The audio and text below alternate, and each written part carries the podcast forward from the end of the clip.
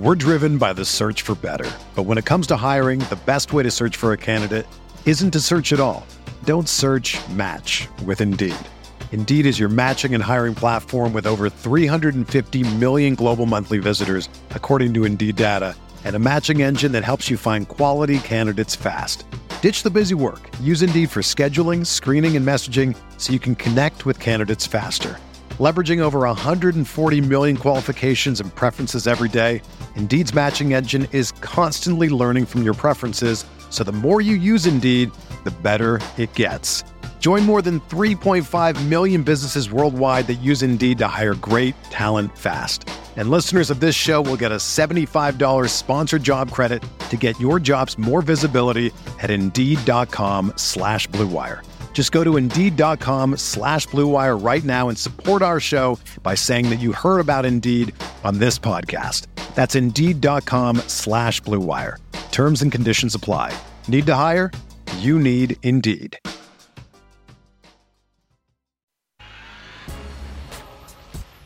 What do you what have you seen so far growth wise from TJ Warren from playing at Phoenix? And what do you think the ceiling is for a guy like TJ Warren? Frankly, to me, I think he's you know, it's hard for me to, off the top of my head, I would say he's the most underrated player in the league.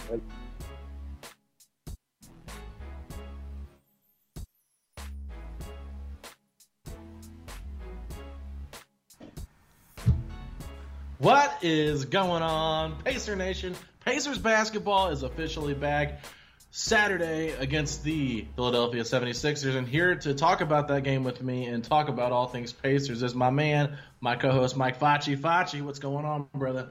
Alex, I know I say I'm jacked up at times. I cannot be any more jacked up than real Pacer basketball. Not the scrimmages that look like, you know, very rinky dinky, look like we were maybe playing in China. You got the fake Zoom crowd. No, these are real games that mean something now. So I'm excited. Yeah, and, and, th- and this is a pretty big game too, if you're talking seeding wise, because the Pacers currently have the fifth seed, and uh, Philadelphia is six, and they're, they're right behind us. And I think percentage wise of have you looked at that recently? Percentage wise in the standings. So the Pacers and Sixers have the same record. Pacers currently have the edge right now. Season series, they've won two to one. This game, right. you win this, you win the season series. Yeah, and if we lose it, then I think Philadelphia wins it because of their strength of schedule against teams in the Eastern Conference, from what I've heard from other podcasts. But that's besides the point. You know, big opportunity here. But have we heard any more updates, Facci, on Victor Oladipo's status, if he's playing or not? Have not, and I, I cannot believe that it's going to come down to the wire because I don't want to be the guy that's saying like you don't need to make it this dramatic, announcing if you're going to play at the last second, like Come on, you just suited up for three scrimmage games. We're all assuming that you're playing, but we want to hear it from you, Vic. So I'm yeah, hoping that yeah. that comes any minute, at least by Friday, not Saturday right. morning. Yeah, so if you're listening to this Thursday night or Friday morning, we are recording this Thursday afternoon around 5 o'clock. So we still do not have any update on Oladipo. So if there is one, you know, we don't want to jump too far into it, but I do think that it is necessary that we talk about how important it is for Victor to play whether we find out later today or not. It's just it is imperative that he plays because with Sabonis out, Facci, our our team is just desperate for some guys that can really facilitate and create shots. And if you're if you if you're without both the guys you traded Paul George for going into the the regular season and the playoffs, uh, it's not going to be a very fun experience. I know. I mean, when I said that, you know, bold prediction that I could see T.J. Warren leading this team in scoring the playoffs, it was also assumed that you know there would be some other guys there, and not that he would have to lead us in scoring by default. You remove Sabonis and Oladipo away from this Pacers team. I'm going to be honest. There's no way around it. I don't feel confident in them even winning a playoff game. You know, it, it would be that wow. tough. I know it, it, sounds bold, but when you're talking about a, a, Pacers team that got swept two of the last three, you know, years, uh, signs don't point to winning more games if you remove Sabonis and Oladipo. Yeah, that's that's a that's an obviously great point, and um, yeah, well, let's talk about life with Oladipo, uh, life with Myles Turner at the five by himself, Aaron Holiday in the starting lineup. You know, we're going small ball here, and, and our first matchup is against a team that's got a lot of big players on it, but the the 76ers too have adjusted their lineup like we've talked about. Shake Milton will now be starting at point guard, so Aaron Holiday will probably draw that assignment. Then you'll see Oladipo on Josh Richardson. Probably, I would I would assume you're going to see Warren on Tobias Harris, and then you'll probably see Brogdon on Ben Simmons would be my guess. And and then we're going to have the matchup that I don't think Myles Turner is ready for, and that's the Joel Embiid Myles Turner matchup, which that that just makes me nervous. I don't know if Embiid's healthy or not. I know that he was dealing with some health issues and had set out some of the scrimmage games. So determining whether he plays or not, that's going to determine how I think the Pacers do in this game. I strongly feel that Embiid is is playing. I think that they nursed his injury correctly. You know, before COVID hit, Embiid was one of those guys that was looking at missing a few weeks. Same with Simmons, and I think that this is a team now that is getting healthy. I think Philadelphia has underperformed all year, and we've talked about for you know at least the last two years now on the show. Embiid has had Myles Turner's number. He's had the Pacers' number. And I don't feel good about that matchup at all because we're talking about the Pacers lead the season series two to one. Well, those two wins came without Embiid, and the Sixers win that they yeah. had, Embiid had 32 and 11, and he went 15 of 15 from the free throw line. So that right there says a lot. He's vital to that team. And Alex, what terrifies me the most, if Myles Turner gets in foul trouble, it ain't looking good from there on out because JaKarr and TJ Leaf are not going to be able to pick up that slack, especially you know going against a big like Embiid. And it just it feels like we're we're pretty thin at center behind Turner. With you know the the injury news on Goga is very unclear. We have no idea. Yeah. And even if he is healthy, let's be honest, he hasn't had enough minutes and reps under his belt to be able to plug in for a large expanded time and expect results. Yeah, I think the only thing you can, you know, get out of Goga is just size. And yes. that's something he's got weight and height wise on JaKarr and TJ. So, you know, even without Embiid, you know, it the, the 76ers have a guy in Al Horford who is a very accomplished center and a post player. Our bench uh, trying to defend Al Horford is going to be a nightmare in itself, Vodge. So, you know, excuse me, I'm not I'm not feeling too great about this game here, but you know, it's uh it's one of those things where I'm just excited Pacers basketball is back, and I just kind of want to see how they look because we haven't really got a fair look at what this small ball lineup will look like against you know a team that they're going to be seeing in the in the first round possibly. No, it's true. The small ball lineup is interesting to see. I mean, they had to shake it up. It feels like you know the loss of Sabonis. What are you going to be able to do to to supplement for that? And going small allows this team to be a lot faster. Uh, shout out to uh, Tony East. I saw him crunching some numbers, and it said that the Pacers were running the sixth fastest pace in in uh, the the preseason. Know, not the preseason, the scrimmages. It felt like preseason. Yeah, um, and that was you know that was way faster than in the season where I believe they were running like the 24th. I don't know if you want to say 24th fastest lineup, maybe the 24th slowest. I don't know, however you want to put it. But the Pacers yeah. are moving faster. But is it sustainable? I mean, we're talking about three yeah. scrimmages here. It's as small of a sample size as can be. It's going to be interesting to see because right now we don't really have many other options. Yeah, no, we don't. This is the option we are we have with the small lineup. I mean, we don't have a lot of different variations of ways we can play, and um, you know, I, I think this is going to be a big opportunity not only for you know Myles and Aaron Holiday, but I, I think a guy like T.J. McConnell is going to play a major part in how that second team looks because you know they they rely so much on Sabonis facilitating. I think this is going to be an opportunity for McConnell to get out there. Now I know he's not a threat from deep, and that's why kind of playing a bigger team like Philly in the playoffs makes me nervous too because they can kind of take that away. But I think if you go up against a Boston or a Miami, a team that's got you know decent bench players, but they're not gonna scare you. I think Miami's bench with Goran Dragic is probably a little bit more intimidating than you know a, Carson Edwards and a Brad Wanamaker type from from Boston. Not not that Boston has any issues like as far as their lineup goes. They have a good team. I'm just saying their bench is a little bit weaker, and I think McConnell would have his way. I'm I'm I'm on the bandwagon. I want to play Boston. I just think the matchup fits us best. Um, the other two matchups make me a little nervous with Miami and Philadelphia. Yeah, rightfully so. I'm still Team Miami. I want the drama. I want the smoke, as they say, and I also just feel like Boston. I don't know. It, it scares me. I feel like they were hitting their stride, where I feel like Miami was kind of they got off that really hot start, and also as I pointed out, Miami is one of the worst road teams of any playoff teams. I mean, they well, are. Everybody's on the road. everybody's on the road now, but I think at least the Pacers were a winning team on the road. Miami's road record was atrocious. But going back to TJ McConnell, loved what I saw the last two games. First game against Portland, struggled a little bit shooting wise, still had six assists. The way that McConnell ran the second unit in that Spurs game was just unbelievable. I mean, 14 and 11. You know, he shot efficiently, six of nine, but he's making these these dime passes even on the ground. It's like he's just that scrappy guy that you love to have, and I love having him just lead that second unit. I mean, by moving Aaron Holiday to you know the starting lineup, it feels like it's it's truly McConnell's time to shine in that second unit and lead it. Not that you know Aaron Holiday is a great facilitator, but I just feel like T.J. McConnell just showed his value in the scrimmage games. One of the very bright spots of this Pacers team.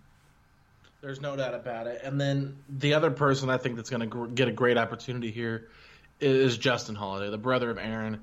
And we know what Justin was capable of, and I think that McMillan is going to rely upon his veterans to bring him through tough moments when whenever there might be some foul trouble with Myles uh, going up against bigs. You know, just just the nature of the beast. You have to find a different way to play. I could see them going super small, maybe putting Justin out there. You know, I don't I don't see him trusting T.J. Leaf very much in a playoff no, series. No. So I, I, could see them kind of getting freaky weird with Justin Holiday, TJ, you know, that lineup. That'd be interesting. I mean, but you know, it's just gonna be it's gonna be a different adjustment. I'm excited to see uh, the news about Sabonis if we're even gonna be able to see him in the playoffs at all or not. And I, I, I want to get into this, Foch, but I know that we have a guest coming on here, so we'll save it for our third and final segment. But I want to talk about would it be smart to bring Sabonis back, even if it's just for the playoffs, uh, with the plantar fasciitis, you know. And I'm just going to kind of tease it a little bit because I think that it's very important that we discuss whether it makes sense to bring him back. Should we let Sabonis sit it out? and just say, well, ride it out this year because we're not contenders this year? Or do you bring him back to try to win a series and feel better about yourself and feel like you're making progress? So we'll we'll we'll come back and talk about that. But Foch, to end this segment, you know, 76ers, I want your predictions for this game and your X factor for this game. It sounds rough, but I think the Pacers drop this one. I, think there's still a little bit. There's lineup tinkering that needs. I know, I know, but there's lineup tinkering that needs to be done. They need to be able to figure themselves out the small ball lineup. Will it be effective or not? You know, guys need to adapt bigger roles like a JaKarr Sampson. You know, I really want to see the Myles Turner that we've seen so far in the scrimmages. I've loved. I want to see how he matches up against Embiid in this because if he can't match up against Embiid well, I, I fear that you know if he gets into foul trouble, the, the Pacers are in big trouble at center. Uh, Myles has the opportunity for an expanded role, so I want to see it. That's the key matchup for the Sixers game. Unfortunately, I think the Sixers take it. Yeah, so I'm gonna kind of cop out here a little bit. I think if Oladipo's in and Embiid's out, I think the Pacers win. If Embiid's in and Oladipo are both in, I think Sixers win. And if Oladipo is out, then the Pacers lose this game. Yeah. So you know, I just I think a lot of it just depends on Embiid. I would like to see Myles, you know, kind of spread Embiid out of that floor, mm-hmm. allow for more driving lanes, and not not play the Sabonis role, but play his role as a as a stretch five and allow for more driving lanes. I'd like to see that happen if if Embiid does in in fact play. But yeah, I mean, I think even if Embiid does play, if if they can figure out a way to double down on him, double team him, and you know, not let Turner just be on Embiid Island by himself and get in foul trouble. I think they're going to have to schematically figure out ways to get the ball out of it, out of his hands and make guys like Shake Milton and Josh Richardson beat you. You know, we know Ben Simmons is a capable basketball player. Tobias Harris, same thing. I, I just really want to make sure that we, you know, don't allow Embiid to torch us like he has because when Embiid's on his game, I mean, he's tough to stop. So cop out answer, but you know, I just think the Pacers are going to be hurting center depth wise without Sabonis. I think so. I, I, I, fear it. I really hope we can see a little bit more of Sabonis, but we will be covering that coming right up.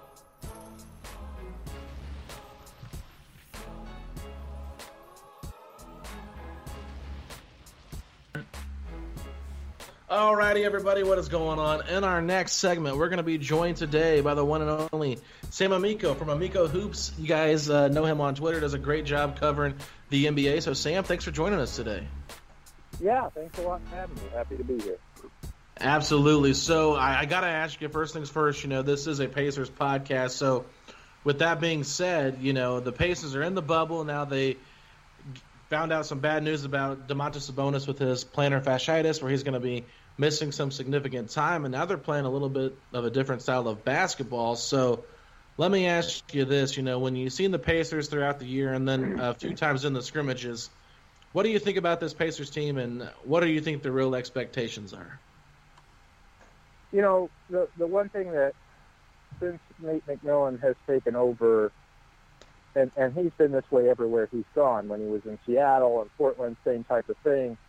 His teams are going to fight you to the death, regardless of who's on the floor. We saw that uh, when when Oladipo came over in the trade at first, how they played LeBron James and the Cavs in that first round series went down to the wire. You know, seven games, every game was nipped and tucked. Um, and and, and uh, then, of course, this past year when Oladipo was still working his way back from the injury, uh, I, I guess I should say earlier this year, this season, um, they still were fighting, scratching, and clawing. And I, I really credit a lot of that to Nate McMillan uh, and the mindset uh, that, that he has his guys in. So I don't suspect that that's going to change even without Sabonis with, you know, Oladipo, uh, the situation being murky, whether he's going to play, whether he's going to play just limited minutes, um, you know, whether the Pacers are in shape as McMillan has alluded to, that they may not be in tip top exactly right now. Uh, I, I still think that they're a team that nobody is going to want to see for that reason, because you know when you face the Pacers under Nate McMillan, you're going to be in for a battle. Uh, his teams just don't quit, uh, and I think that that's probably going to be their strongest point. How far can that take them? Uh, it's, it's hard to say. You know, I think the bubble is a perfect situation uh, with no real home court advantage for a underdog team to kind of make a little bit of a Cinderella run. Uh, but you know, I think for the Pacers to do that, they're going to need Oladipo to be pretty good uh, and, and playing a lot of minutes. And I think obviously they're going to need the bonus stats um, to really make that type of Cinderella run. If not, they're going to give whoever the opponent is, I suspect, all, all they can handle, regardless of where they are in the playoffs. Oh, definitely. The Pacers have never been one to just roll over and die for anyone. But one of the guys that you just brought up, Victor Oladipo. Sam, you know, in your extensive time covering the NBA, what do you make of the current Oladipo Pacer situation? Because you have, you know, Richard Jefferson, uh, who does a pretty good job, I'd say, of covering the NBA, saying that it feels like a Kawhi Leonard like Spurs situation. I mean, Vic is going to be a free agent after next season. What is the outside perception on the Pacers and Victor Oladipo's relationship at this moment? From everything that I can hear, the people that I've talked to a little bit about it uh, throughout the league, frankly, most of them think he likes being that main guy there. And, you know, I mean, remember when he was traded there, people were like, really? That's all they got for Paul George?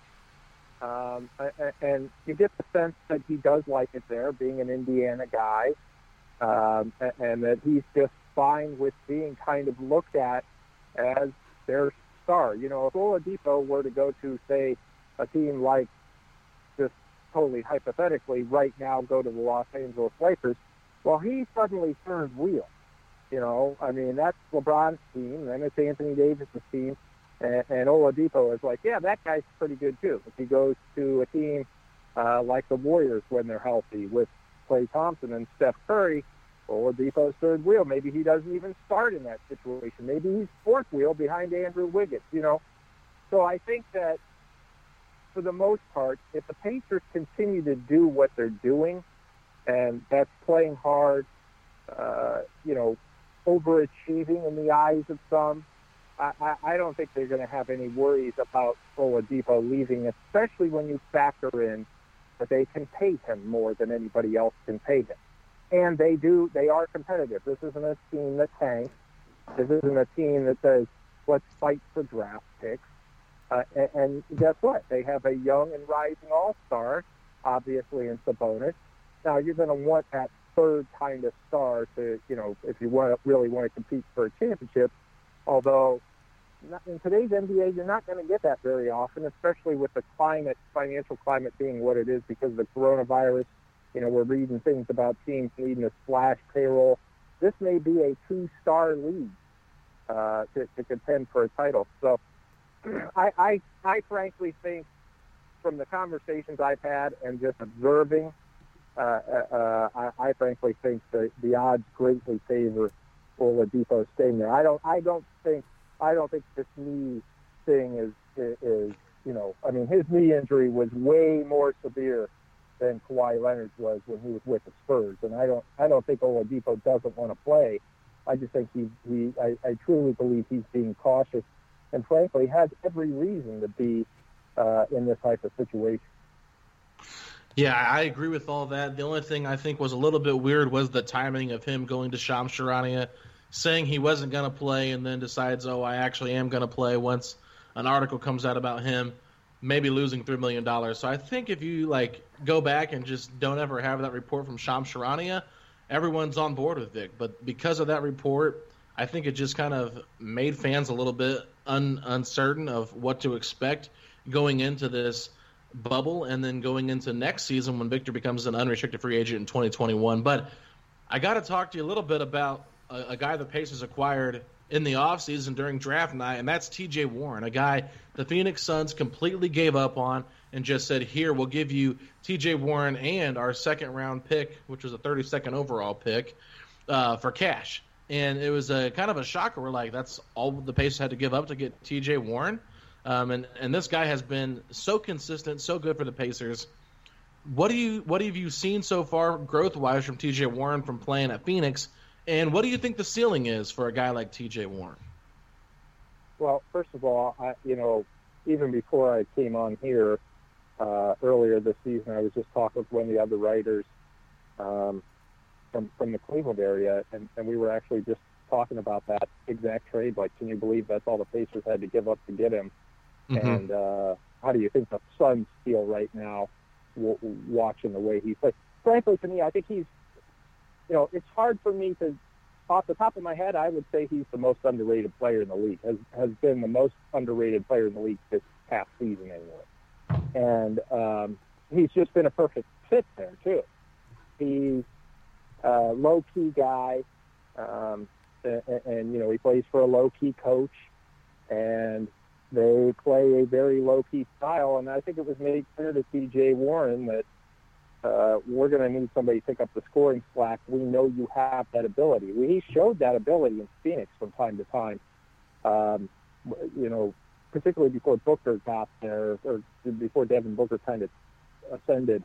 Uh, Warren was kind of their main guy, and, and, and I, I just think he truly is one of those underrated players who's playing in a middle-sized market for a team, a franchise that doesn't get a ton of love nationally, uh, but is doing a fantastic job and is just going to work every day.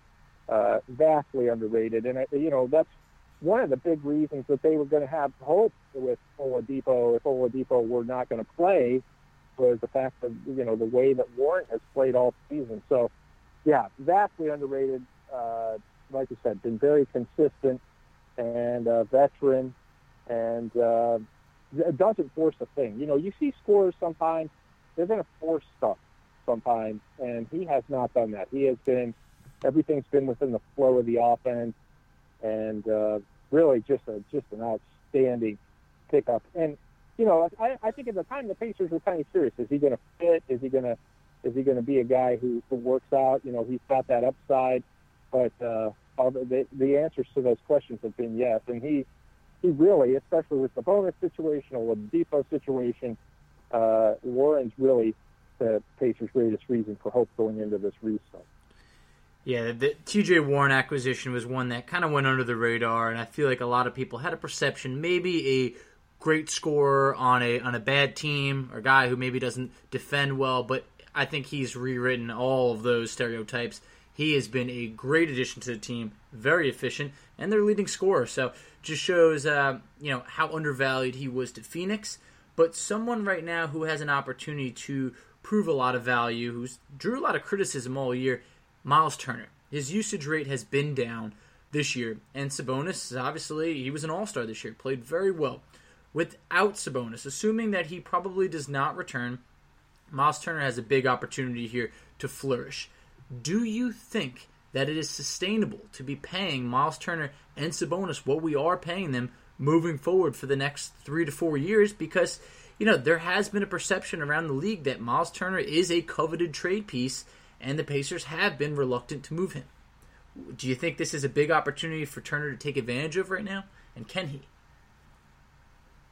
Yeah, he well, first of all, he certainly can. I mean, he's young, he's athletic, uh, he can, you know, he can make shots from the outside. He's he's a good enough defender.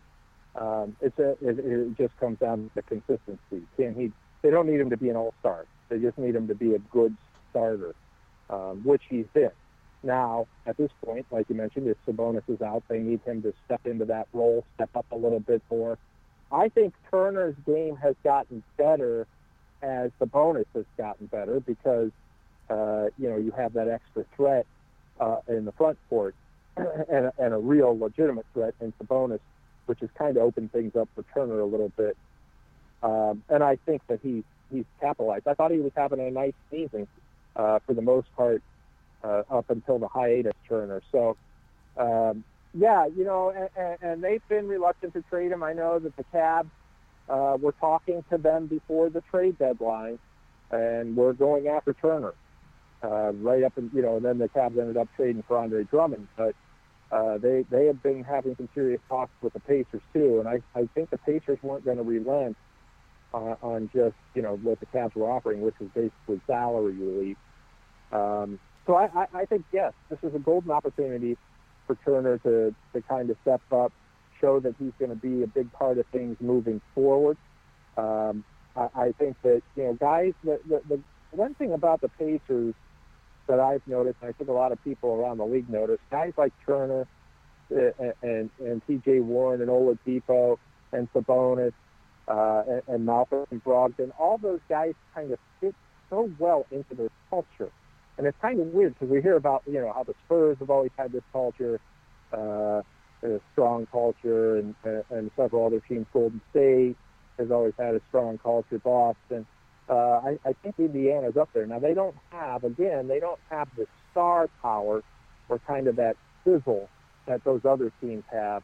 Uh, but they do have a very understated culture, and, and guys like Turner uh, fit that very well. So I think they're going to be very apprehensive to give up on him. Uh, but look, this, this, these seeding games and these playoffs are going to tell us a lot uh, about what the Pacers are going to do with guys, particularly like Myles Turner, uh, during the off season and, and moving into next year. All right, Sam. Well, my last question for you here. So, the Pacers open up Saturday night against the Philadelphia 76ers, and you know the Sixers have been kind of a, a little bit of a letdown this year. They've had some injuries. They, you know, they didn't fit as well as some people thought they might with Al Horford and uh Embiid in the front court together, and so they've made some changes. And you know, a lot of people are still kind of picking them as maybe a sleeper team in the Eastern Conference that could give Milwaukee and Toronto and the the upper echelon teams a little bit of a run for their money. You know, if Simmons and Embiid play at their at their best level. So the Pacers, though, you know, they've they've gone up against Philadelphia, a, a tough game for them for sure, especially size wise with no Sabonis and no true backup center. Have to play six foot seven JaKarr Sampson a backup center and uh, hope that TJ Leaf never has to see the floor. So it's it's one of those things where the Pacers are just so you know they're so thin at, at the center position right now. But as far as matchup wise goes, we've been talking about this on different platforms. But I'm just curious when you look at the teams in the Eastern Conference around that three, four, five, six range, Boston, Miami, and, in Philadelphia. Who do you think is the best fit matchup wise for the Pacers heading into the playoffs? I think the Pacers could give Philadelphia six. Uh, number one, because of you know the differences in kind of the I, I, I'd almost say the approach. You know, the, the, the Pacers do not have the the superstar sizzle, and, and they kind of function better as a unit.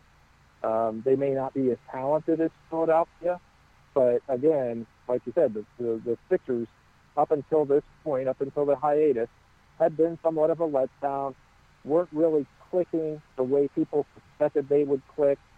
Um, and I just think that, that, that Indiana matches up with them best simply because they just, you know, the Pacers, or I'm sorry, the Sixers have uh, kind of an ability to suspect that they could self-destruct a little bit. And um, I don't think Indiana isn't going to self-destruct against anyone, but uh, I, I just think you get an edge when you play a team like that because you frustrate them. You're playing hard. You're playing smart, like the Pacers have tended to do this year and under Nate McMillan. So I think that that would be their biggest edge is you could create some kind of uh, dissension among the Sixers, which almost seems like it's, it's easy to do. That, that, that's not to say they're a train wreck, uh, but they're just probably more vulnerable. I think the Sixers are than the than the Heat, uh, who are obviously very well coached and uh, have tons of really good role players around Jimmy Butler, and the Celtics, you know, obviously again very well coached and um, are, are kind of still growing into who they are with, with Kemba Walker. So I, I think the Celtics are, are better than they were last year. I think they're better with Kemba Walker.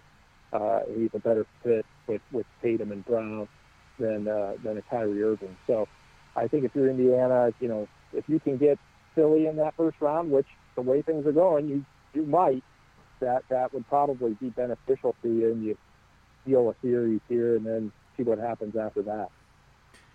Yeah, Sam, I was saying earlier, I want no part of Boston. You know, we got swept by Boston last year, but I feel like this is not the same Jayson Tatum of last year.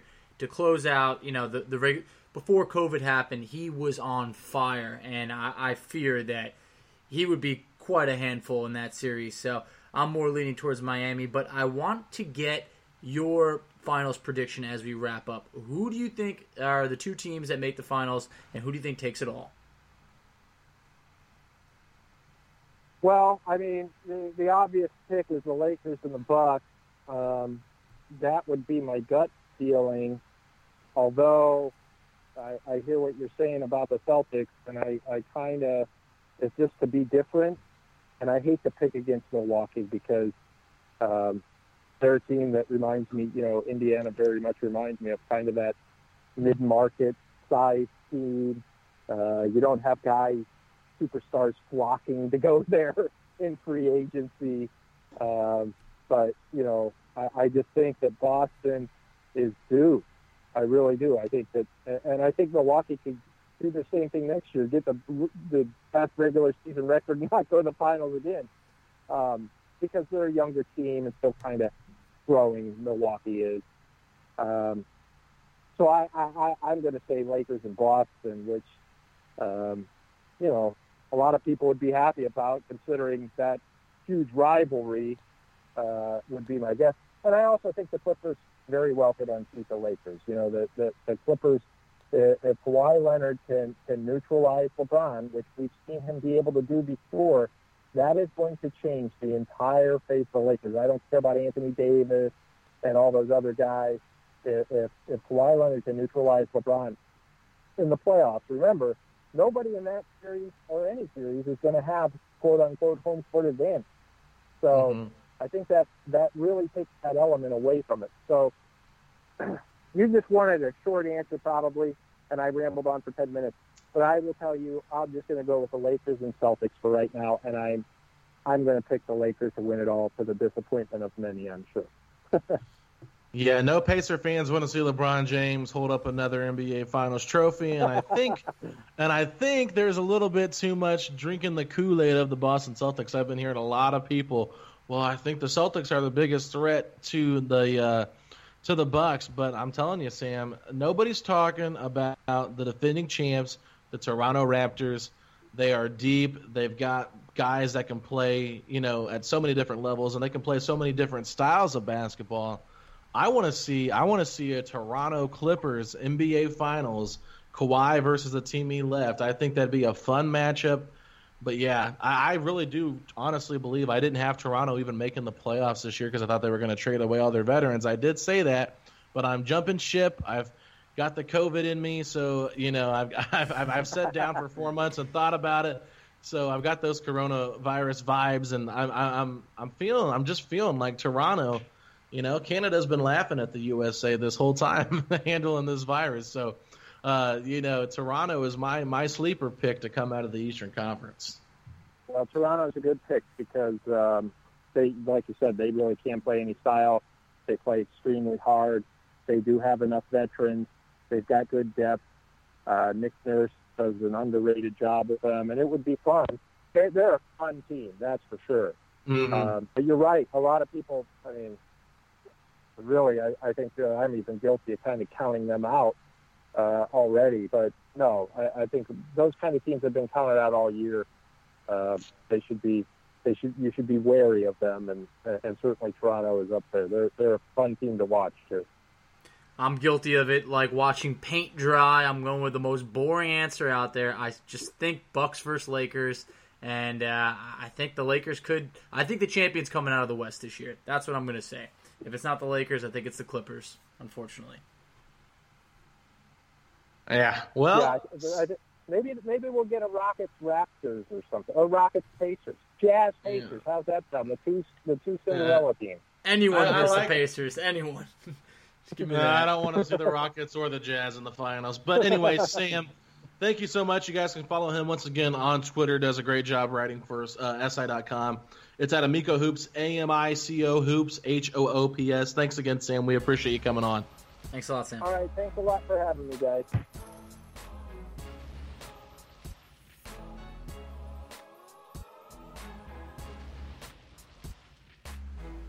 Great stuff there by Sam Amico. I want to thank him once again for coming on. I really enjoyed listening to him talk about the NBA and especially the Pacers. Had some really nice things to say there, Facci. But it's time to move on, like we teased about in the in the first segment. If Sabonis is, you know, able to come back for the playoffs, Facci, do you risk Sabonis getting injured and bringing him back into the bubble and putting him into the playoff series? There's no easy way to say this, but I do risk it, Alex, because we just gave him a four year contract. The man is being taken care of. This is not a situation where we could be, you know, potentially ruining the relationship or anything. He got his contract, and I think that, let's be honest, I think Nate McMillan's job could be on the line. You get swept again, you lose. It gets to a point where, you know, we were talking about the Raptors earlier. Dwane Casey, great coach the man could not get it done, and they brought in someone who could.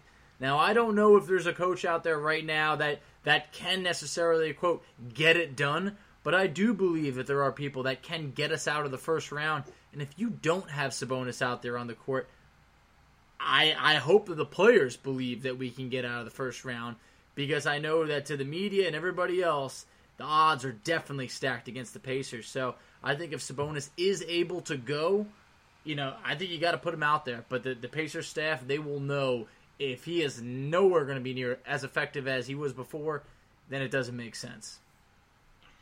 Well, yeah, that's a. I mean, that's a good point. I, I think when you talk about Sabonis, number one, I think you leave it up to him. If he feels like he's able to play, and he's able to get out there, I, I think you do it. And I also, you know, if the Pacers have success with Sabonis out as Myles at the five, you know, I would I would consider saying, hey, you know, Domas, you're not in great game shape yet. We're going to bring you off the bench and let him run the second unit like he has been.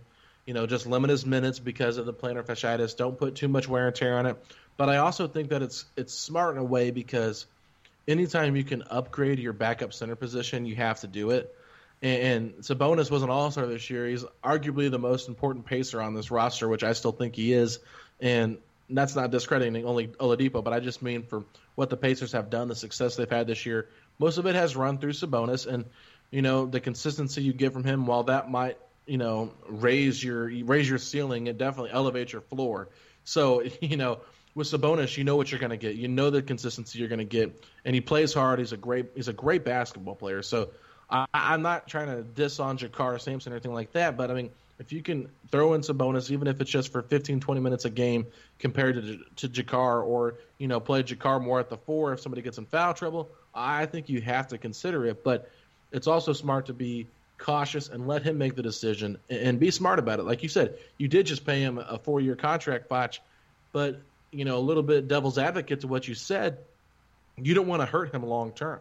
Mm-hmm. You know, you have him locked up for a while because you want him to be. Uh, you you believe he is a pivotal part of this team's success. And if he's constantly dealing with those foot issues because he re-aggravates it or eventually ends up tearing that fasciitis, that's going to cause worse injuries for the next season. So I say let him let him decide and play it smart. And you know you, are not going to get any worse by throwing Sabonis in there. But like I said, just remember this point, people. If Turner does great and the Pacers play great with that starting five that they're going to go into uh, on Saturday with no Sabonis, bring Sabonis off the bench.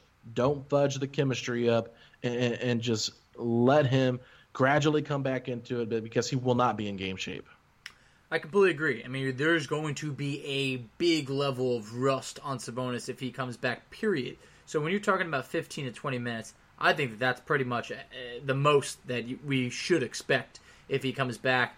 You know, being able to lead that second unit pretty much like he was able to do last year, I think would be huge. There's so much value that he brings to the team the points, the rebounds, the assists, the screens. it's everything. I mean, we've seen Sabonis get a double double in you know what feels like eight minutes, you know, or, or, a quarter almost. You know, it's a little bit of an exaggeration, but you know we've seen it happen that quick that, like I mentioned earlier in the episode, uh, you know, if Myles Turner gets into foul trouble, it's not good. And uh, you know, I tweeted out earlier this year, a little JaKarr never hurt no one. Well, a lot of JaKarr, it, it, it could hurt a little bit. You know, I, I love him. I love what he brings, but he's been great in short bursts where I just feel like if you're going to be playing JaKarr, you know, 25 minutes, you know, anything like that, you, it's getting risky. It is. Uh, I mean, the, the drop off is big. Sabonis' IQ is just, it's through the roof. It's in his blood. I mean, it yeah. really is. And you just can't replace that. So he knows his body better than anyone. When they were talking about uh, a couple weeks ago that he couldn't put any weight on his feet to really run and all that, it just seems like such a, a far fetched scenario to see him then playing quality minutes for this Pacers team, especially when he's going to have to quarantine coming back in the bubble. I mean, the odds yeah. are slim. I would imagine if the Pacers were to make a run and get out of the first round, then it's possible that he probably plays. But to be ready for the playoffs, I don't, I don't see it. Yeah, I don't I don't know what to believe right now. I just I, I just want to see what the evaluation comes back. I want to see what what he thinks he he feels like he can do. It's it's all just up in the air right now. So the biggest thing is Oladipo being healthy. I want to see him on the court for these, you know, eight seeding games and hopefully the playoffs. But if he's not there, I mean, not that the Pacers are going to win a championship with Oladipo, but you just your competitive level just goes so far down. Your your ceiling completely just becomes like a one story house with no uh, vaulted ceiling. It's just, you know, you ain't going anywhere, basically, is what I'm trying to say. So I love the Pacers. I love rooting for these guys, and I just want to see them continue to grow within. And honestly, big opportunity. We've been talking about guys with opportunities. Sam Amico talked about TJ Warren, arguably, you know, the most underrated player in the NBA, is what he said this is a big opportunity for TJ Warren to get some playoff experience, and I think if Oladipo does play, this will be the best experience for Warren, so he can just kind of get a taste of what it's like to to be in that moment and, and see the competitor that TJ Warren is. I just I just want to see him thrive in that role. So do I, because I feel like a guy like TJ Warren, who has lost so many games in Phoenix, you give that man a taste of the playoffs, and he's never going to want to miss it again and I, and I feel that that's something that T.J. Warren, I strongly believe, brings his A game come the seeding games and the playoffs, and it would just mean so much to see these Pacers be able to compete night in, night out, whether it's a seven game series or moving on. You know, it, it's you, you want to be able to, to know, hey, they scratched, they clawed, We weren't healthy, but you know what? If you bring this group back, I think we can make a run. It feels like we've been saying that for the last few years. There's always someone feels like they're missing from the picture, but if you were only going to be out in four to five games, something's got to change. And and I think unfortunately, you take that look at Nate McMillan, and and it's rough because he's respected. He's a great guy, but respected and being a great guy doesn't necessarily win playoff games. Absolutely. Well, guys, this is going to wrap it up for our episode here today of Setting the Pace. If you want to catch a recap of the game on Saturday, you'll be able to hear me and Kent Sterling discuss that Sunday afternoon. But me and Facci will be back. Uh, probably, I would guess Tuesday or Wednesday would be the best day to record for next week, Facci's. We have back to back on Monday, Tuesday with the Wizards Magic, so we can talk about you know, the Pacers and those two games right there, recap those two games, and maybe preview some games coming up with the Lakers and the Suns. But yeah, you know, get a chance to see your depleted Wizards up against our Pacers, and uh, then we'll get to see them.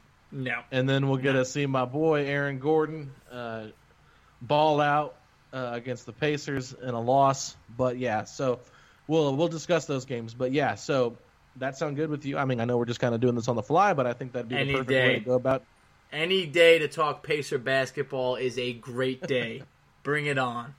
All right, all right. I love it. I love it. So, guys, make sure you, you check that out. And also, I, I, I got to go ahead and plug this. Tyler Tyler Smith, you know, our former uh, co-host here with Setting the Pace, is going to be going live on Saturday afternoon to preview the 76ers game. And uh, I will be joining him for that. We'll be bringing different guests on as well. So uh, if you guys are wanting to get some Pacers content, make sure you check out Tyler Smith at Tyler Smith underscore ISL for uh, some live Twitter Periscope uh, conversations with different people just to kind of get ourselves ready for this first game. It's a big deal for all of Pacer Nation to see the blue and gold back in action and uh, the NBA thriving once again as one of the best sports in the entire world. So, Facci, we uh we got to wrap this up here. So where can all the wonderful Pacer fans follow you at on social media? At underscore F A C C I. You know you could find us on Instagram at Pacers Talk. Find us on Twitter at Setting the Pace Three. And Alex, tell them where they could find you. You guys can find me at Alex Golden NBA on Twitter. I uh, deleted my my Instagram account, but I definitely do check out Pacers Talk uh, frequently. So if you guys want to chat with me over there, you can chat over on Pacers Talk as well. And um, yeah, sounds good, guys. So thanks so much again for checking out another episode of Setting the Pace. Thanks again to Sam Amico from Sports Illustrated for coming on. And we will talk to you all next week. Peace out, Pacer Nation. Let's go, Pacers.